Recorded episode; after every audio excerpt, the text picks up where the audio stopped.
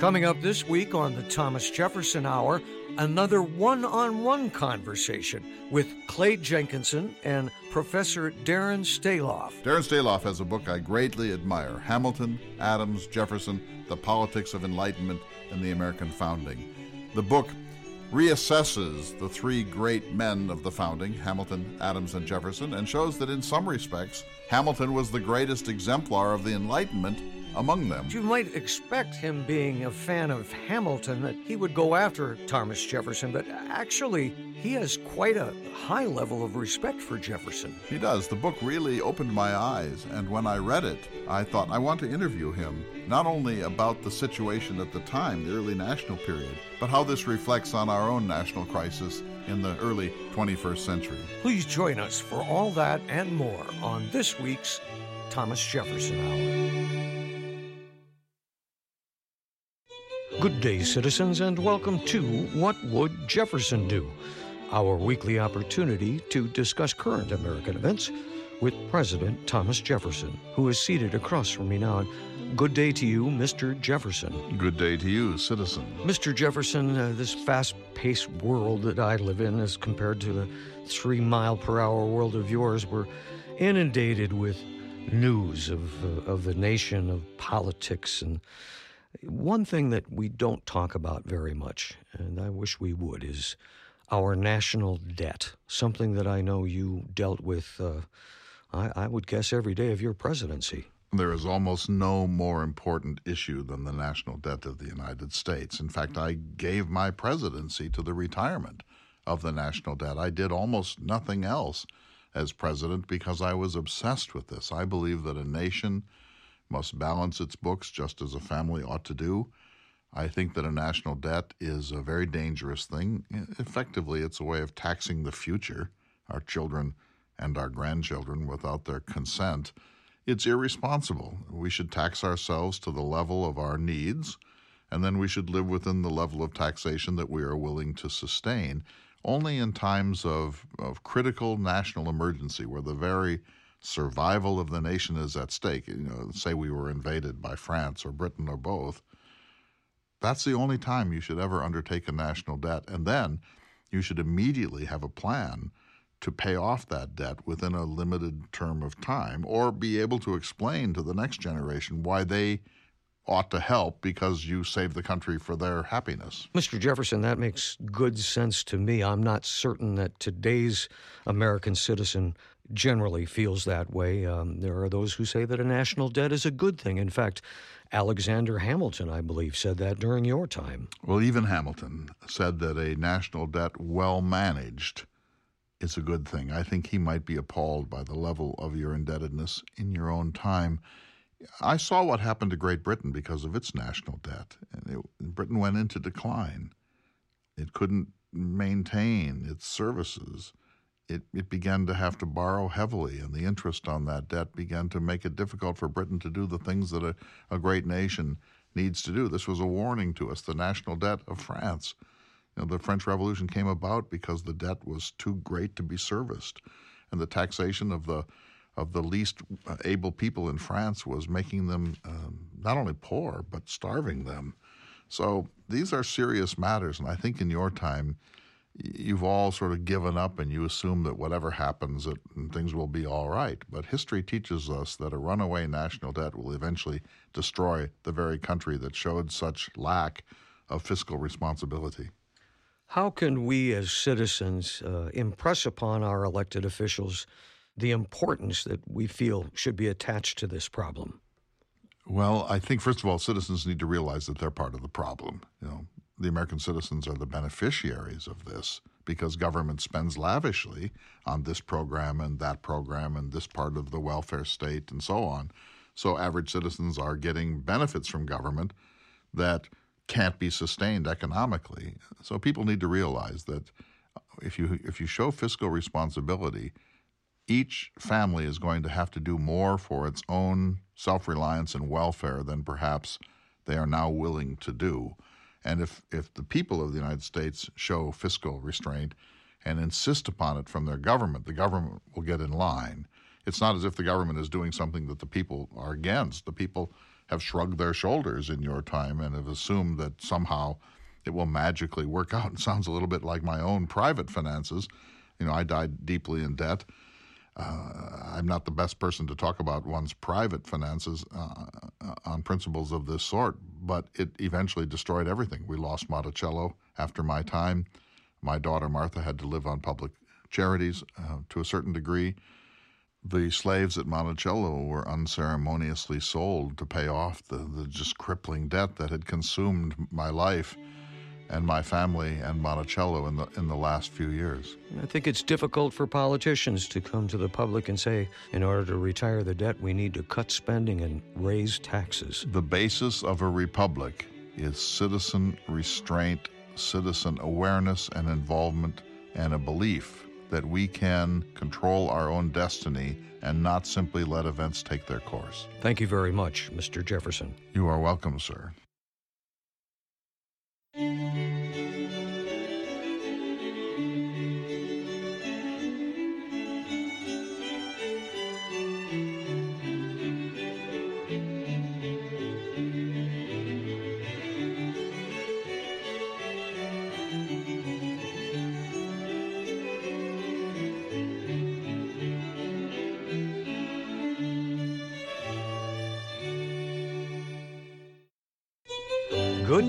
Citizens, and welcome to this week's episode of the Thomas Jefferson Hour. This week, a special one on one conversation between Clay Jenkinson, the creator of the Thomas Jefferson Hour, and Professor Darren Staloff, who just wrote a book that you have read, and it sounds like a fascinating book. The book is tremendous. It's been actually out since 2005, but I just discovered it in a, in a Google search on Jefferson and Enlightenment. I read it and I realized immediately how brilliant he is and what a really extraordinary book this is. I don't agree with it in full measure, but that's neither here nor there. He has done a lot to resurrect Hamilton, not as just a great figure in the Ron Chernow sense.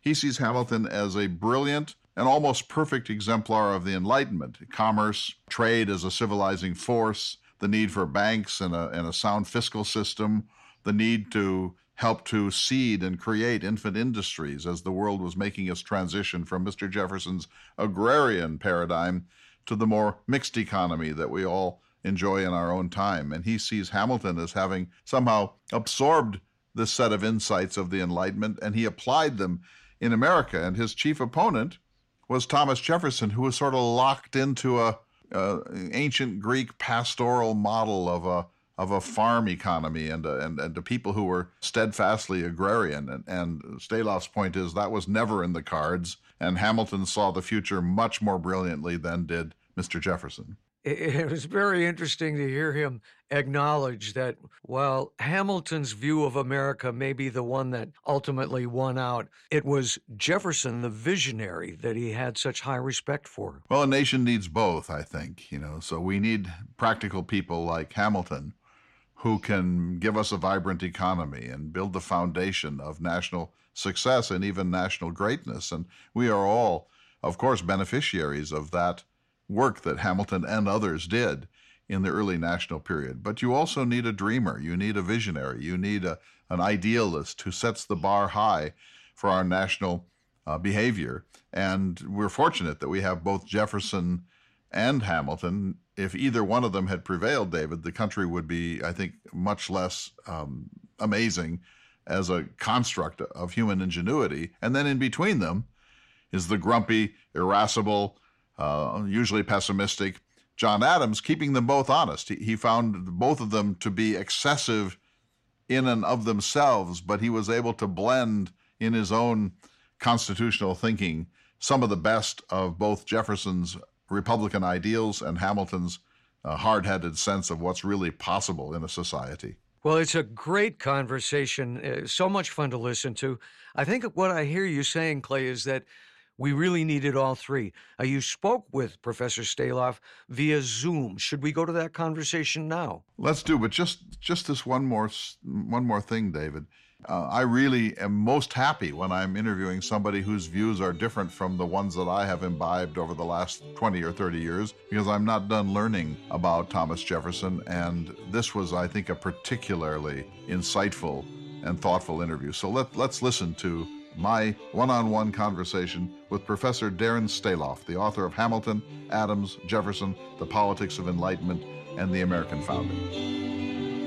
All right. Well, look, I've been so looking forward to uh, to meeting you. I love your book. I didn't know your book. I'm not a great Hamilton lover, but I picked up your book, and, and I'll tell you what struck me most about it was uh, the strong case you made for Hamilton as an ideal exemplar of the Enlightenment in America. And normally I take Jefferson's view that he was an outlier and kind of a proto capitalist who didn't understand the genius of the American experiment. So you gave a lot of time to this book, an enormous amount of reading, you know, Hume and Locke and Rousseau and so on. You can't write an intellectual history without doing all that reading, yeah. which Jefferson himself did and you see what they produced That, as, as Henry Steele Commager said, Europe envisioned the Enlightenment and America installed it on a landscape. I love that idea. Yeah. How well are we doing, do you think? You know, we, we always go through strains, and uh, this sometimes they're more severe than others. Um, we've clearly been in one for a bit now. Uh, I am not in a position to say that it's all over. I just don't think so. Um, you know, we've look, we've certainly been through a good deal worse, and we've had more divisive times. Uh, have we had better times? Sure, but very often we have better times when we face a a, a real serious threat, uh, an external threat or some economic threat, and that forces us to come together and recognize how much we have in common. It's sometimes it's successes that drive us apart. So if I could return to the 18th century, you know, when we think about the differences between the two parties, and they were very vicious. I mean, every bit as vicious as now, maybe worse. And even between the exemplars of Hamilton and Jefferson, who had some hard feelings towards each other, it's easy to forget how much they had in common and how much they agreed on, which was probably about 80% of stuff.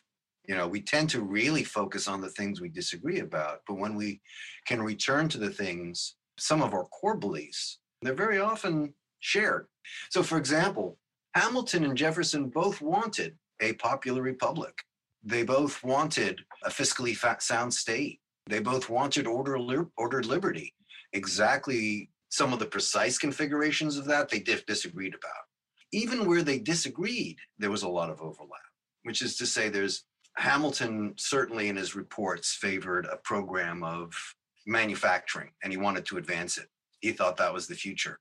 To be fair, Jefferson also thought that was the future. They they just had a different sense of the timing of it and how desirable it was. But if you ask them, well, do you both ascribe to a stadial view of history? They certainly would have said yes. And if you'd asked Jefferson in the long run, what is the future? Is it going to be manufacturing and urbanization? He would have said yes. It's just I'm not in a rush to get there. and and that's not so much a judgment of reality, because I think they agreed on a lot of that it's a judgment of both a style of thought and, and of preference. You know, Hamilton was a city slicker and he couldn't get there fast enough. I mean, you know, and uh, Jefferson just wasn't. Um, he saw that that probably was going to be a future at some point, but it wasn't to his taste. So, I mean, there's a lot of reasons uh, uh, separating that. Part of it also is I, I think Hamilton was, in the things he was interested about, he was actually deeper. He was a, a real nerd. And when he studied something, he got to the bottom of it and worked really hard. But he didn't have the breadth that Jefferson had. And that's what's really stunning about Jefferson is of all of the founders, he definitely has the most Catholic tastes. Um, in that he's not only reads political philosophy and moral philosophy and what we would call metaphysics and epistemology and critical religion, but he's also an aesthete. I mean, his literary tastes are impeccable. I mean, he's so incredibly well read. His, his gustatory tastes are spectacular. I mean, he's in an age when a lot of people still sweeten wine and she drinks, he, he drinks it like a grown up. And, you know, he, he's, he's got his, uh, as he travels through Italy, he's learning which do I like better, the Piedmontese or the South French pasta? And get me the recipe because I'm making this when I get home it's the more remarkable that Jefferson could do this because one of the things you say over and over again in your book is that the Enlightenment was essentially an urban phenomenon that cities made it possible with their coffee houses and their taverns and their philosophical societies and their transactions and their their printing presses and their libraries and so on, and that this is how it worked.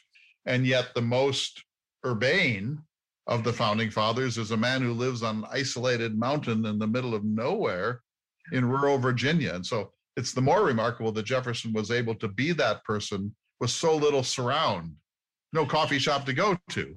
That, that's absolutely true. Um, you know, in in in the Old Dominion, they found ways to create something like that. Uh, the dinner parties he had with the governor while he was a student certainly would have immersed him in those mores.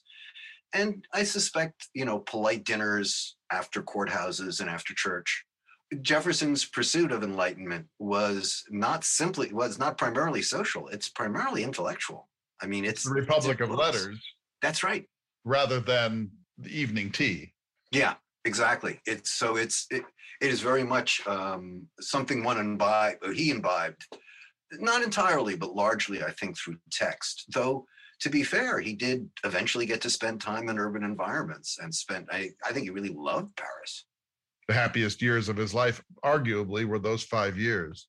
His wife dies on September 6, 1782. Jefferson has what people around him regard as sort of a breakdown they fear that he may never recover. He plays the grieving widower. I'm not saying it's not true, but Jefferson also shaped his responses through a certain aesthetic that he was picking up from Laurence Sterne and from yeah. the cult of sensibility. And so there's a there's always in Jefferson in a way there never is in John Adams a bit of pose. I, I, I don't entirely disagree with that. I largely agree except that for, for a man who is so broad ranging in his intellectual pursuits and it's so much a part of his identity, maybe pose is a good word. I'm tempted to say it's more that these are scripts which help him understand his experience. Yeah, a text through which he could channelize this yeah. set of experiences. I agree with that. But nevertheless, he learned early on to shape his responses through a series of Stoic texts, of, of Shandyist texts, Ossianic texts, yeah. that that it was very important to him to have this intellectual matrix through which to uh, reflect upon his existence and to take the biggest of them all his agrarianism. So his agrarianism is not exactly physiocratic. It's more virgilian. It's horatian. And it's actually an interesting tension to sort of the agrarianism of um, of harrington mm-hmm. in that he he is definitely an agrarian Republican, but the the classical agrarian Republican favors the independent yeoman because he's a hoplite because he walks around with a gun and he's ready to fight at any time. That's something that's not central to Jefferson at all. I think it's much more of an ideal of personal autonomy and independence. And to, to give it that distinction between posing and living through a text. For him, the, the farmer is an individual who self creates. And, and he's truly independent, but independent not so that he can go fight between harvests. He's independent so that he owes no entity the deeper convictions of his outlook. I think that's right. So it, it's cultural in that way. He's also independent in that he lives off his own labor. I mean, not Jefferson, but his ideal. Oh, no, his ideal. I mean, this is part of what is attractive about Jefferson is that his ideal does not include him. I mean, he knows that that if, if they build the right republic, there will be no Thomas Jeffersons in it, at least as slave owners. They, they may be rentier or something like that. But so, even at that, his vision is of you know there's this famous well not famous there's a letter he wrote when when Dabney Carr married his sister, and he says, "Look at him. They live in a small place with a table and a couple of chairs, and they have bacon, and they seem to be perfectly happy." And you can hear him thinking, "That's not going to work for me." You're listening to the Thomas Jefferson Hour. We'll be back in just a moment.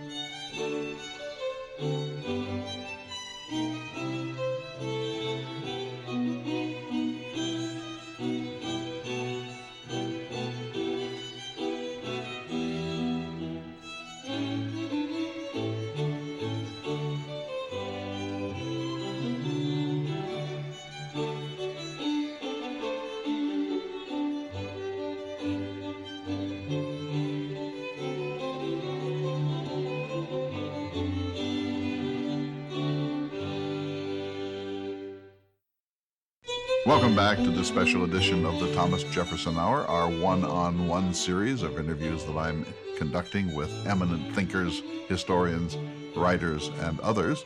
And this week we are discussing the American founding with Professor Darren Staloff. His book, Hamilton, Adams, Jefferson, The Politics of Enlightenment and the American Founding, so deeply impressed me that I sent him a note saying, would he be willing to appear on the Thomas Jefferson Hour? And he willingly agreed.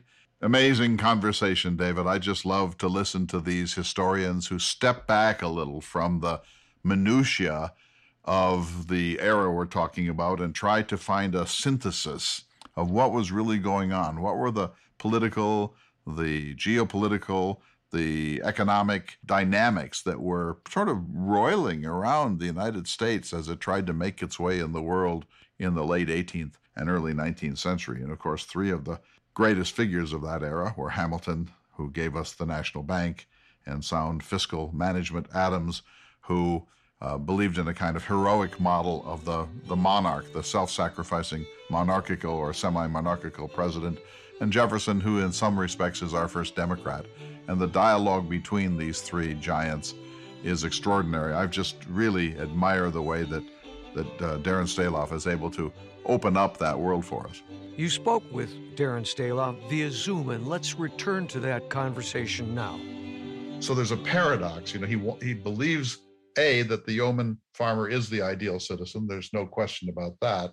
He also, of course, is a planter with 200 slaves and thousands of acres. And, That's right. And, and then he also knows that his consumerist habits are such that a yeoman could never have them. That's right. Well, I mean, in, in some ways, that's why I call him not a full romantic, but a proto-romantic. So the the elements that were breaking from the commercial enlightened view had been articulated by the middle of the 18th century. They were there, uh, just ready to be uh, drawn out. Jefferson is sufficiently intellectually sensitive that when he undergoes that tension, I think of losing his wife and has a very bad second term as governor. It really ends in an ugly way. He abdicates essentially. Yeah, and and, and barely escaped censure. One he probably deserved it if it weren't for Yorktown. You know, he says something interesting about that, which I think is is fair. He said, you know, I may have been guilty of failures of the head, but not the heart. But not the heart. And that says everything. That decoupling of the two is you're taking this cult of sensibility, and that's that first step down the path to to the romantic. From the enlightened perspective, it's easy to see that as a kind of well, hypocrisy. You're, you're preaching what you won't practice. But from the romantic perspective, it's in fact an awareness of contradiction, an embrace of that, of that tension, which helps create the, the romantic vision. It's not seen as a weakness, right? Do I contradict myself? I contain multitudes, says Walt Whitman. And I think Jefferson is the first to, to, to see that promised land of what will become, in a lot of ways, a very profound, not only political, but cultural force in in America after him for at least the next uh, 60, 70 years, if not much more. So let me use your own argument to see if I understand this. In the case of all three of them, there was a youthful period of optimism about the idea of a republic, followed by a, a period of disillusionment that came during the war and after it. And Hamilton essentially leaves behind all that youthful radical Republican talk and almost takes joy in repudiating some of that in his later life. He likes to, he likes to prick the balloons of people like Jefferson with their illusions. And Adams, who's always, in some sense, the most honest of all of them, wakes up and realizes, oh, we're not really up to it, and human nature didn't really make any sea changes as across the Atlantic. We're going to have to take a very realistic view of this if we think we're going to produce anything like a republic. And then he spends the rest of his life trying to build the infrastructure that would actually make that possible.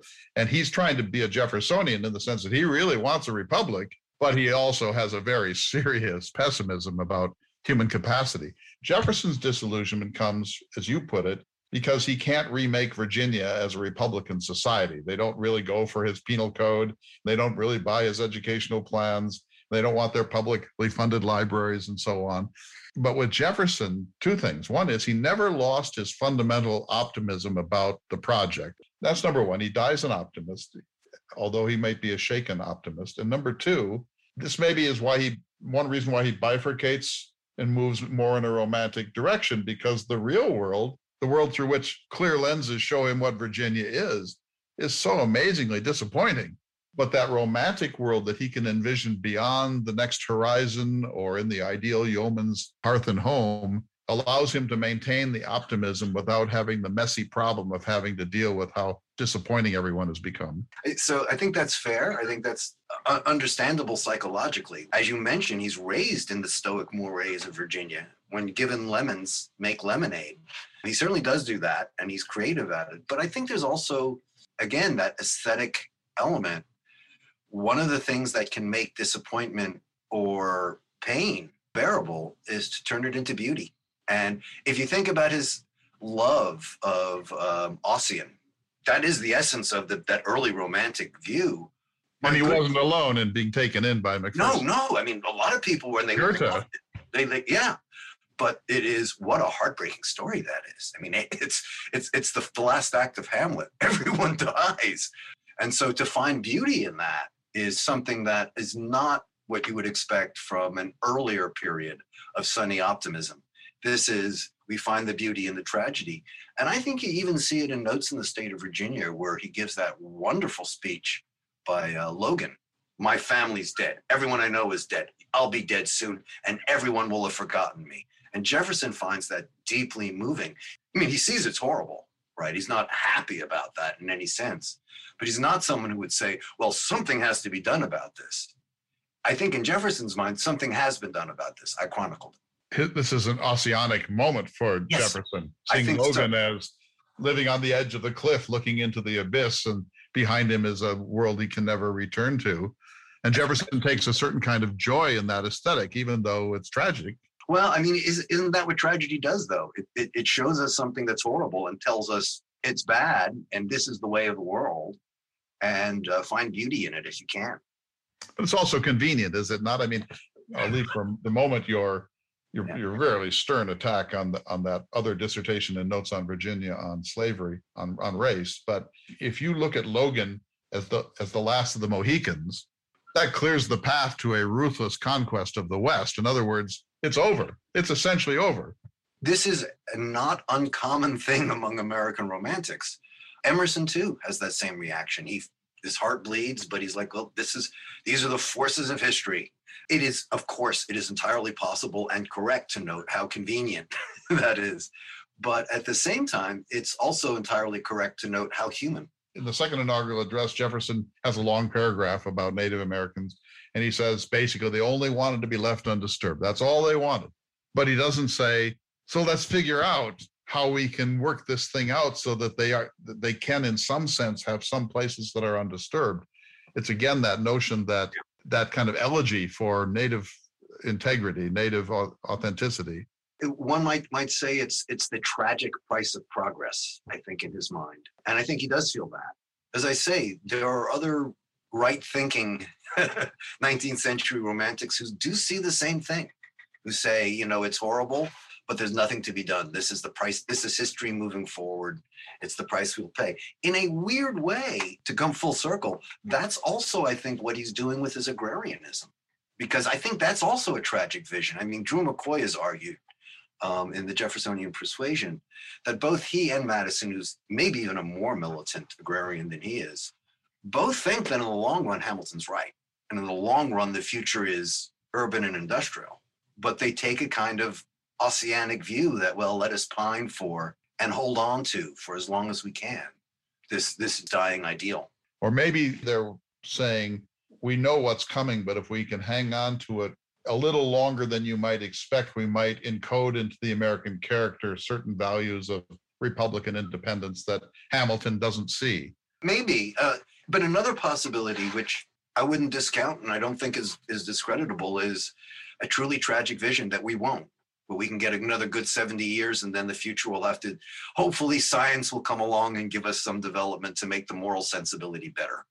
Joseph ellis says of, of this that slavery in america is a shakespearean tragedy. Native american fate in this country is greek tragedy. In other words we could have done some things about slavery. It's not clear what we could have done about the conquest of the of the continent it depends how you think about it if you think about it in sort of very broad, and I would argue um, visionary romantic terms, there really isn't much. You've got these two cultures, and one is just a technological outmatch for the other. If you look at it in a more in more what I call programmatic way, I'm not so sure that's true. At least the Cherokee were clearly adopting a lot of uh, American folkways. Um, had developed banking, an alphabet, newspapers. That exactly. It's not entirely sure to me that it was ineluctable that they could not have simply been assimilated.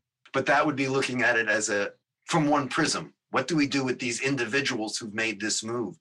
I think what makes Jefferson so ahead of his time is he's not just thinking in terms of individuals. He does very often, but he also sees collectives. Sometimes those are cultural Amerindians against um, Americans. Sometimes they're within the American people. I mean, that famous letter he writes about trying to stop, I think it's John Taylor, from moving towards secession after the Alien Sedition laws, where he says that be patient, the reign of witches will end. But hidden in that, that the part that most scholars don't want to share with the public, but will will be guilty, is what he says is, look, we good Jeffersonian Republicans are always going to have enemies, right? There's going to be divisions. There's different kinds of people in this country. It's a good thing that Connecticut's our enemy because no one likes Yankees. If we don't have them to be the enemy, then we'll wind up fracturing ourselves. And so let's let's allow the Federalists to be the enemy. Yeah, and particularly they, they thought they were being ridden by Connecticut, particularly Connecticut. For some reason, he didn't like Connecticut. But that does suggest that he doesn't see the American people as a people. He sees it as made up of a diversity of, of strains, a Yankee strain versus a an American, i.e., Virginian strain. Those were the eastern colonies and the northern colonies, and then what he would have considered the southern colonies. And that, you know, that is part of what was interesting about early romanticism was the an early attempt to formulate the idea of, of distinct cultures. And I think he's sensitive to that. That's why I think he's obsessed with collecting as many Indian languages as possible. He's really an early both archaeologist and anthropologist. I thought the letter you were going to point to is brings up another um, theme in Jefferson, another quality of his mind that I think makes him unusual and maybe unique. He he sees culture from thirty eight thousand feet often. So he wrote that famous letter, I think it was to Thomas Ludlow late in life, and he said, if you could drift across the continent, you would see out in the far west these savages who are living in a state of nature. And it's not pretty, but they have a maximum of individual liberty. And then you move to natives who are sort of semi-assimilated and that's that's a, they're a little bit easier to deal with but they've lost something. Then he said now our own semi-barbarous frontiersmen who are gouging each other's eyes and biting each other's ears off but they keep alive the sacred spirit of liberty. And then you have the people on the eastern coast and they're moving towards opera and maybe decadence. Yeah. but the ideal the ideal is right where I live on the Piedmont. We're looking a little west and looking a little east. We're not going to be over civilized like those urbanites, but we're not going to be savage like the eye gougers of the West. I mean, who else looks at this this way? I mean, he's he's climbing up over America and looking at the process and the dynamisms of civilization from 38,000 feet, and he's trying to see what's what's the nature of this culture that we've created here. Well, that's part of what makes him so interesting. Is he's uh, the reason I call him a visionary is because not that he's fantasizing and dreaming. I mean, we all do that too. And I think it comes from his aesthetic sensibility. He need, he feels the need to pull together as much data as he can into an overarching interpretation. I, I think that's actually what allows him to be an early romantic. Because I think what the Enlightened tended to do is say, no, give me a very small thing that I can bite on and chew on and work it through.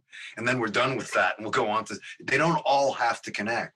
And I think he felt the need to make them all connect. And um, it has its downsides. You don't necessarily see the details accurately, as I pointed out with the Cherokee. And he is instrumental. I think, you know, I think that he is instrumental in Indian removal. He's the one who basically says they're getting out of here, and then it's just a matter of rolling it up. Then he wants a ruthless guy like Jackson to come along and do it. Everyone wants someone else to be the bagman. So that that's the downside of it. But the upside of it is that it speaks to our hearts as well as our heads, to use his language. And in mass participatory democracy, for good or ill, that is often the most democratic way of pulling people together into a shared mission, a shared community, and a shared project. There's as much through the, the heart as through the head. and giving them that overall vision of how everything hangs together. It may not be a perfect vision, it may not explain everything, but it, it, it makes politics interesting because it's about more than just facts and numbers. It's about quote values. Plus, Jefferson, you, a point you make in your book is Jefferson is attractive to people across the entire political spectrum.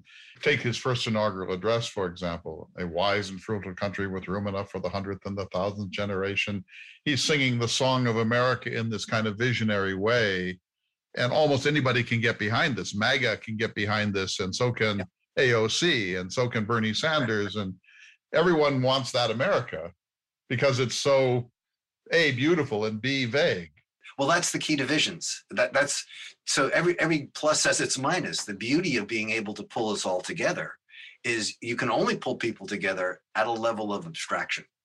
I would argue in moments of great crisis that Jeffersonian legacy of visionary politics has been indispensable in keeping us free. I think of the articulation of the four freedoms by Franklin Roosevelt, which you do not want to look too specifically at what they mean because they mean whatever you want them to mean.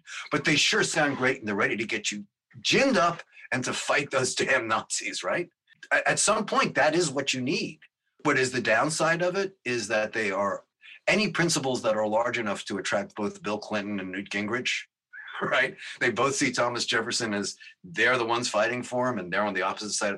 It tells you that that's the, one of the problems with visions is that you the, the vision get, tries to connect a lot of uh, disparate things, but the connections are underdetermined by the the facts, and there's a lot of wiggle room. Another way of putting it is, I, I think one of the charming things about Jefferson is, and I've argued his is a very principled politics, but it's principled as a romantic in the wonderful way that um, Groucho Marx was as a professor.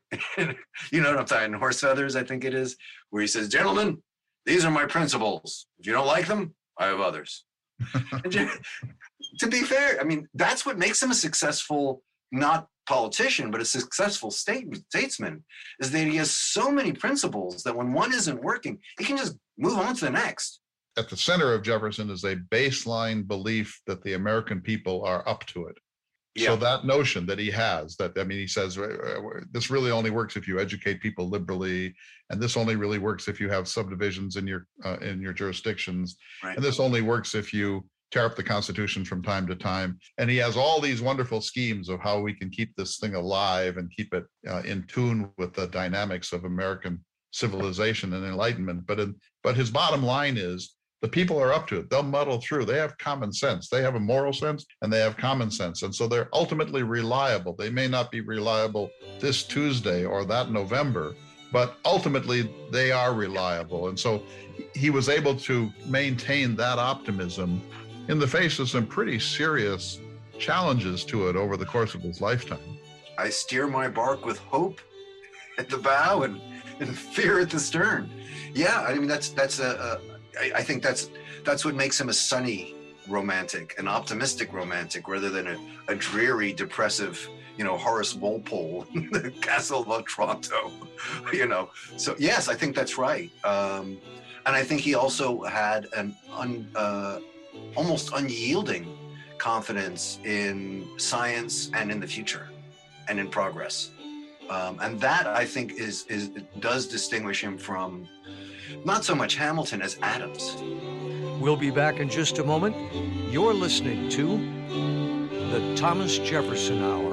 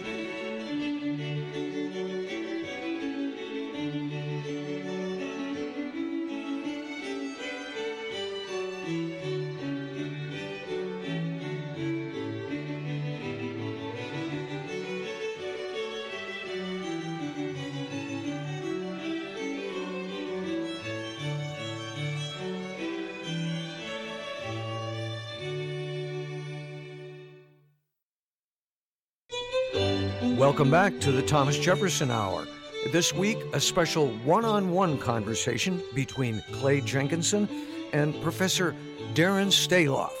Darren Staloff has really attempted to make sense of the, the dialogue within the Enlightenment that was the American founding. You know, I, I say frequently on this program that the Enlightenment's greatest achievement was America and its greatest single document was not the Declaration of Independence, although that's a, one of the giants of human history. It was the Constitution of the United States of 1787 and the Bill of Rights, which soon followed. Uh, Darren Staloff is aware of all of these dynamics of this period, and he's helping us to sort them out. Let's re- let's return to his conversation during their late correspondence, Adam says, "Hey, this I this I just read this letter where you said that all the wisdom in the world is in the past, nothing new ever happens. I don't believe that at all. How dare you say that?" Yeah. And then Jefferson says, "Well, I've gone through my letters and I I found on such and such a date that that's precisely what you said." Because Jefferson, of course, is the best record keeper of all the founding fathers, and he can quote anyone back to anyone.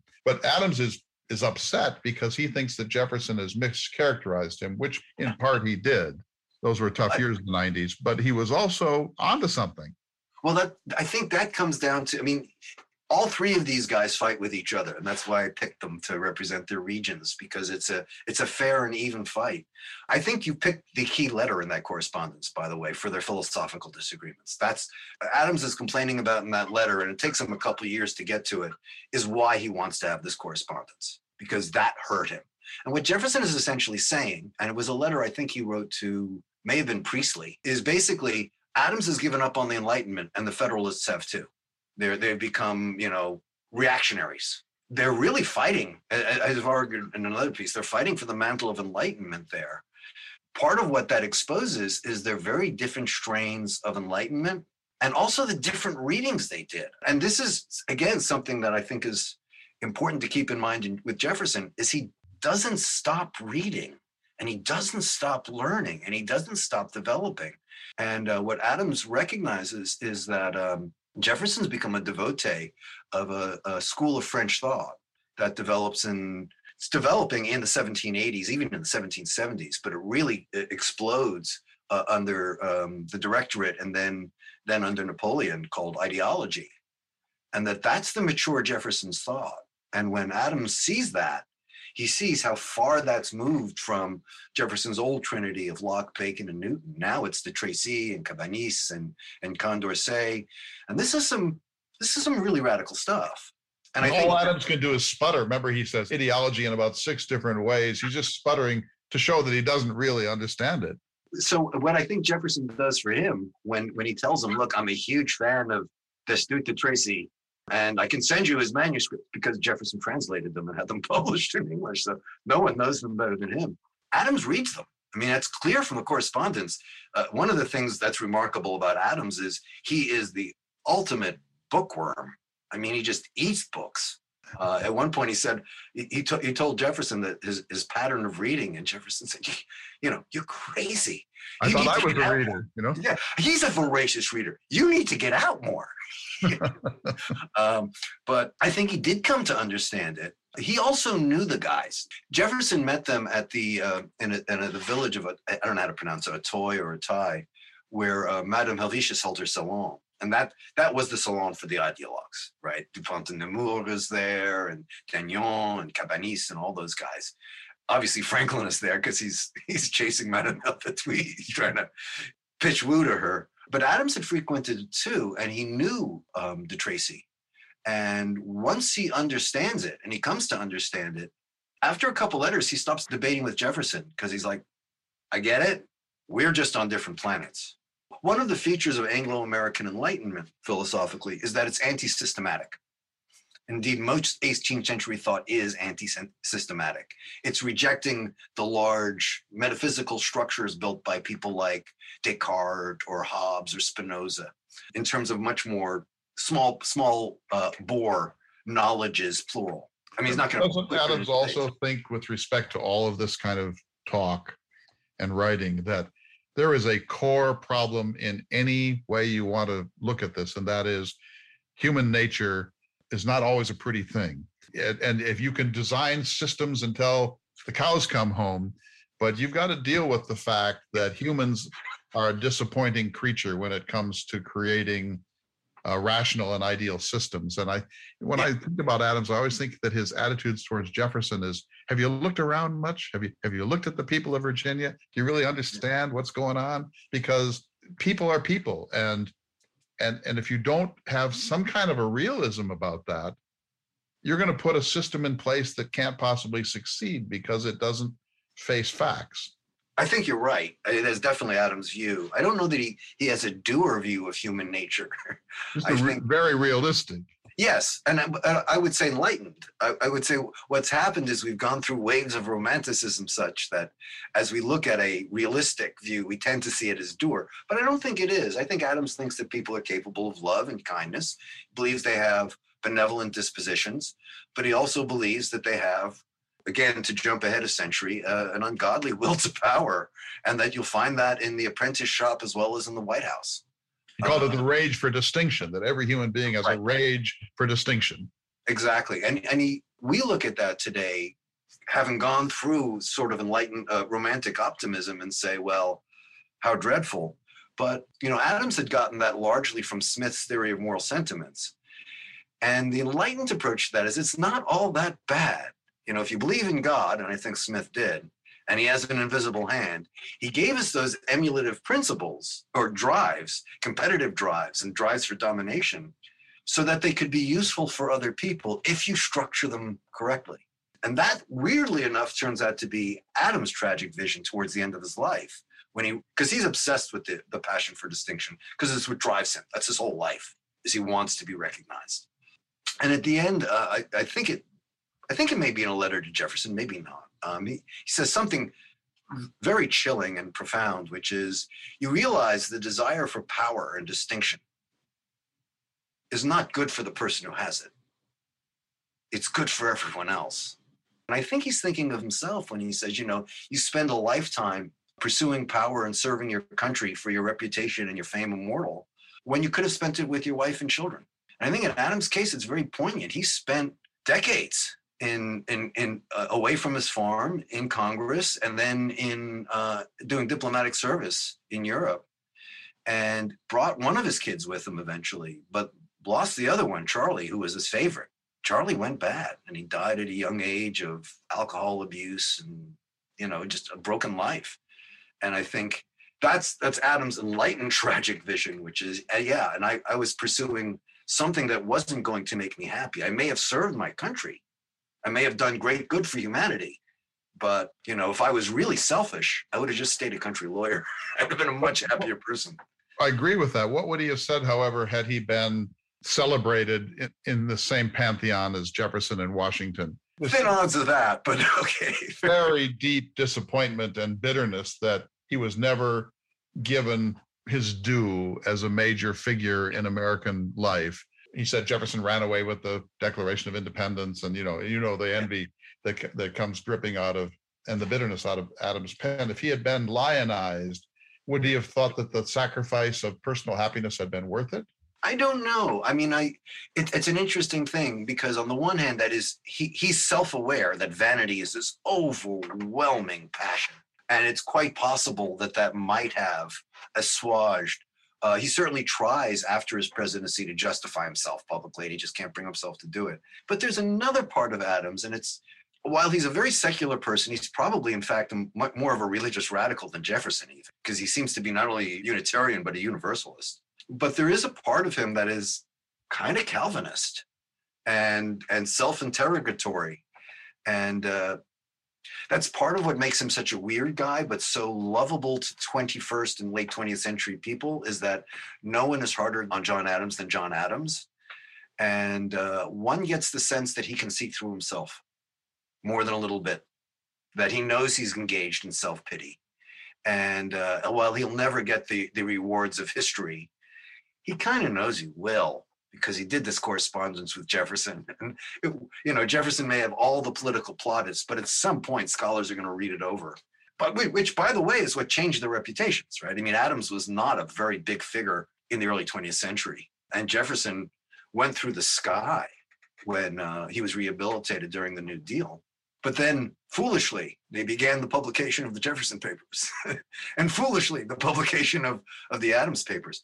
And you can still be a Jeffersonian, but if you read Adams as a 20th century person, his personality is just you you can't help love John Adams.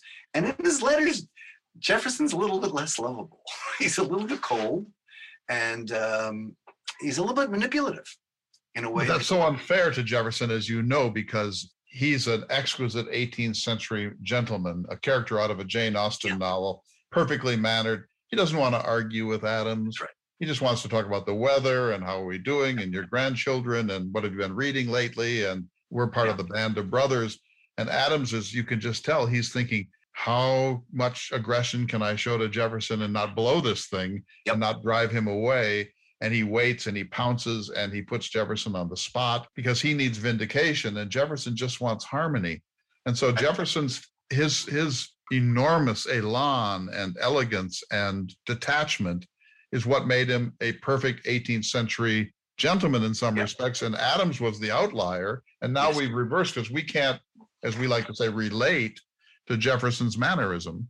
I think that's true. It's the same reason that people um, uh, today, I think, still feel immense respect for Washington, but it's hard to feel a lot of affection because he he he played the part of George Washington. He's very stiff, very formal.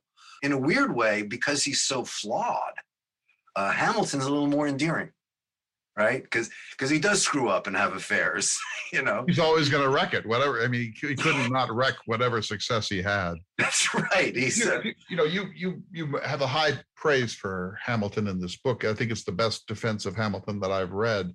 Well, thank um, you. It's it's really brilliant, and I think you place him squarely in the sort of Humean tradition of commerce, and that he was he, that he saw things that Jefferson was blind to, like the na- the nature of an advanced financial uh, infrastructure yeah. and so on. But what strikes me about Hamilton is his. Oh, explain this. Why does Hamilton write the Reynolds pamphlet? We know. I mean, you can give an answer. We can all give the answer, right? That he was trying to protect his public reputation, etc. But but what kind of a moron writes the Reynolds pamphlet? Yeah, I know that's. You can imagine I, I, I always in my head imagine the huge grin from ear to ear that James Madison has as he reads it. This is what they call in European soccer an own goal. You put this in yourself. But if you try to get into Hamilton's head, he's a very weird egg because on the one hand, he has the dour, he has the truly dour view of human nature. He thinks they're all scoundrels. And yet, you get the sense he grew up reading Plutarch's Lives and he never got beyond that. He sees got beyond Coriolanus. Yes, I think. Well, that, that's the one I identify him with, and right. but um, Coriolanus because for us, Coriolanus is this horrible aristocratic jerk, but that's not for Shakespeare. For Shakespeare, he is ideal. His one weakness is his sentimentality about his mother. He should just kick her to the curb. But he is a purely good Roman, and those tribunes are just wrong. And those plebs, you want the extra grain? Come join me in the field. Get the blood and scars on you, and then we'll talk about it. And I think that's the world in which Hamilton, as a child, and it probably was a fantasy because he lived the hardest childhood of any of them, uh, sustains himself.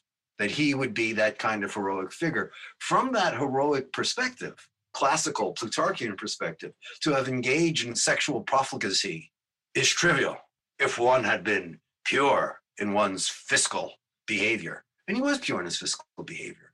He just didn't recognize the world in which he lived, where people might forgive the fiscal stuff more than the infidelity. And confessing that, you know, I mean, this is real Hamilton, and it's hard, hard to get past it. He, she seduces him. She starts blackmailing him. He starts paying. He still sleeps with her. Her husband says, if you keep paying me, you can continue to give her consolation.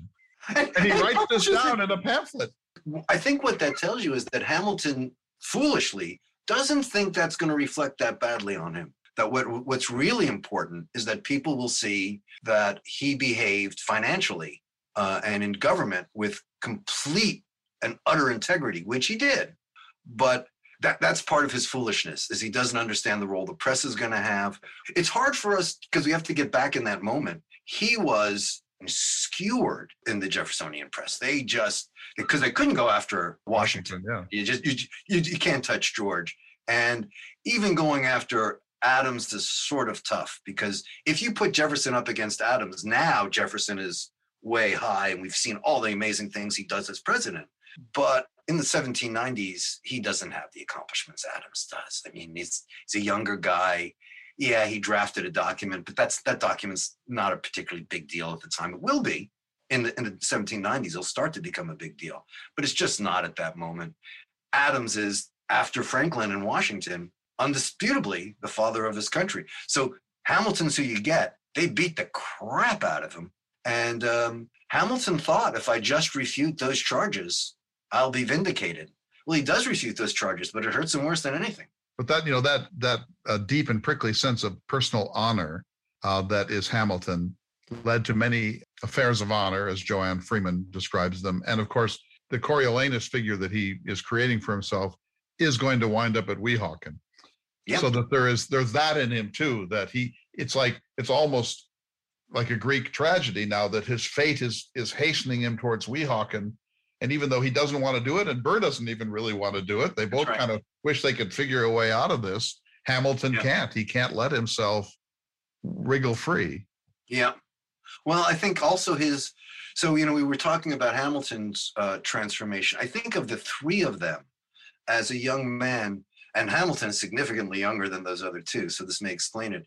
He's the most sanguine in his view of the Americans, and in the promise of Pete because it's it's Plutarch's lives were the comic books of their time, and so you know everyone's heroic and.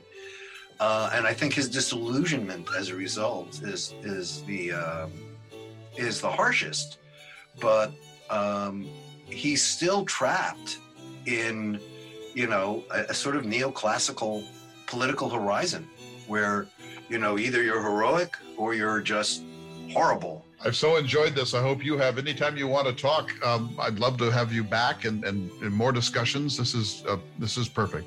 Well, let's let's be on email together and uh, work it out.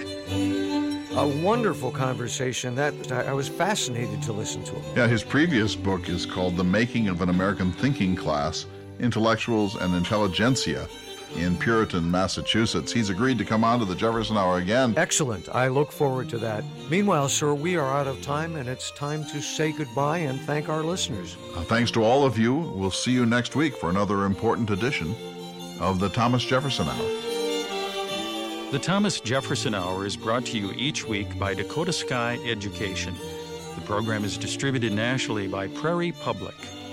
President Thomas Jefferson lived from 1743 to 1826, and this program presents his views. President Jefferson is portrayed by the award winning humanities scholar and author Clay S. Jenkinson.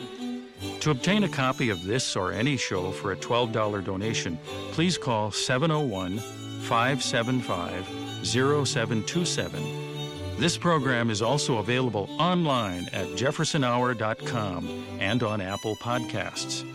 If you'd like to correspond with President Jefferson or submit a question for him to answer on the program, please visit the website at jeffersonhour.com. The Thomas Jefferson Hour is produced at Makoche Recording Studios in Bismarck, North Dakota. Bach Cello Suite Number 3 in C Major by Stephen Swinford. Thank you for listening. Please tune in again next week for another thought provoking, historically accurate program through the eyes of Thomas Jefferson.